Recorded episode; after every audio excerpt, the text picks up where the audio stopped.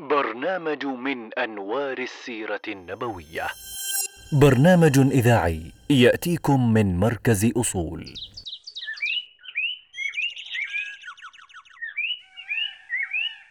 بدء الوحي.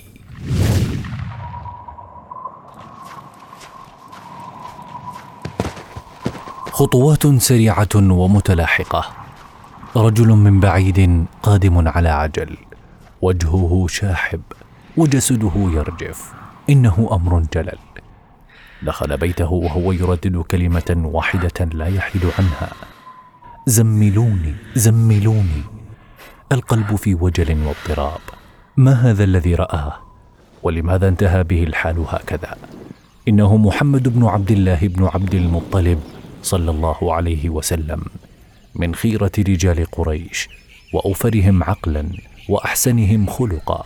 شهدت له قريش كلها بالأمانة فأتمنته على إتمام بناء الكعبة وارتضته حكما بينها وأتمنته على تجارتها يغدو بها إلى الشام ويرجع بل حتى قد لقبته بالأمين اذ لم يشهدوا عليه زورا أو كذبا ولم يعهدوا عليه طيشا أو خطأ.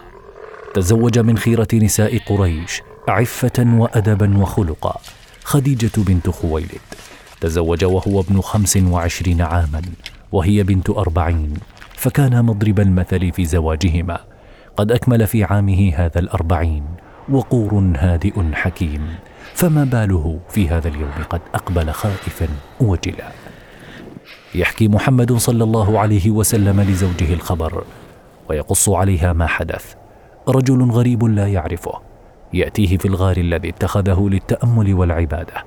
غار بعيد لا يأبه له أحد. يأتيه الرجل فيضمه ضمة شديدة ثم يرسله وهو يقول له اقرأ. ومحمد أمي لا يقرأ ولا يكتب بل ولا يحسن الشعر أيضا. ينظر إليه متعجبا ويجيبه ما أنا بقارئ. لكن الرجل لم يتوقف. يضمه الثانية شديدة كالأولى. يكاد يخنقه لشدة ضمته وقوتها ثم يرسله ويقول له ثانية اقرأ ويرد عليه محمد محتارا ما أنا بقارئ؟ الناس كلها تعلم أني لا أقرأ ثم يضمه الثالثة ويرسله وهو يتلو عليه كلاما لم يسمع مثله محمدا رجف له قلبه وارتجت أركانه. كلام ثقيل عظيم. ليس شعرا أو سيرا بل لا يبدو ككلام البشر. فهو اليوم في أعجب حال إذ يسمعه. اقرأ باسم ربك الذي خلق. خلق الإنسان من علق. اقرأ وربك الأكرم. تتأمل خديجة خبر زوجها. هي امرأة عاقلة حصيفة. تقوم لزوجها تسكن باله وتهدئ من روعه وتطمئنه بقولها كلا والله ما يخزيك الله أبدا إنك لتصل الرحم وتحمل الكل وتكسب المعدوم وتقري الضيف وتعين على نوائب الحق. لم يكن يدر في بال خديجة أن هذه اللحظات سجلت حدثا عظيما فقد اصطفى الله زوجها خاتما للأنبياء والمرسلين.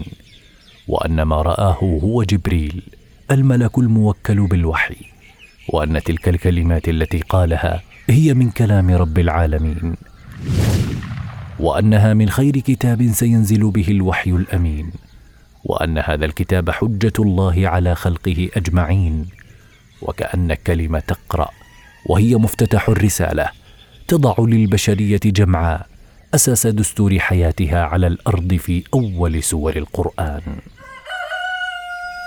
في صبيحة يوم آخر لم تنس خديجة ما حصل مع زوجها. اليوم سيذهبون إلى ابن عمها ورقة بن نوفل نصراني موحد. لعله يعرف ما الذي حدث ومن هذا الرجل وما هذا الكلام. لكنهم ما انقصوا عليه الخبر حتى تهلل وجه ورقة وانفرجت أساريره يخاطب محمدا صلى الله عليه وسلم بحرقة وحسرة.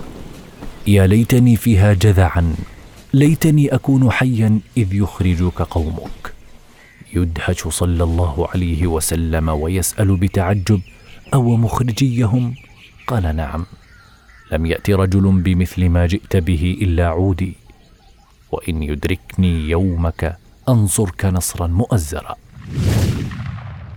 لقد تكشف الأمر وبان. رسالة ثقيلة وأمانة عظيمة إنها الاختيار الرباني والتكليف الإلهي إنها النبوة.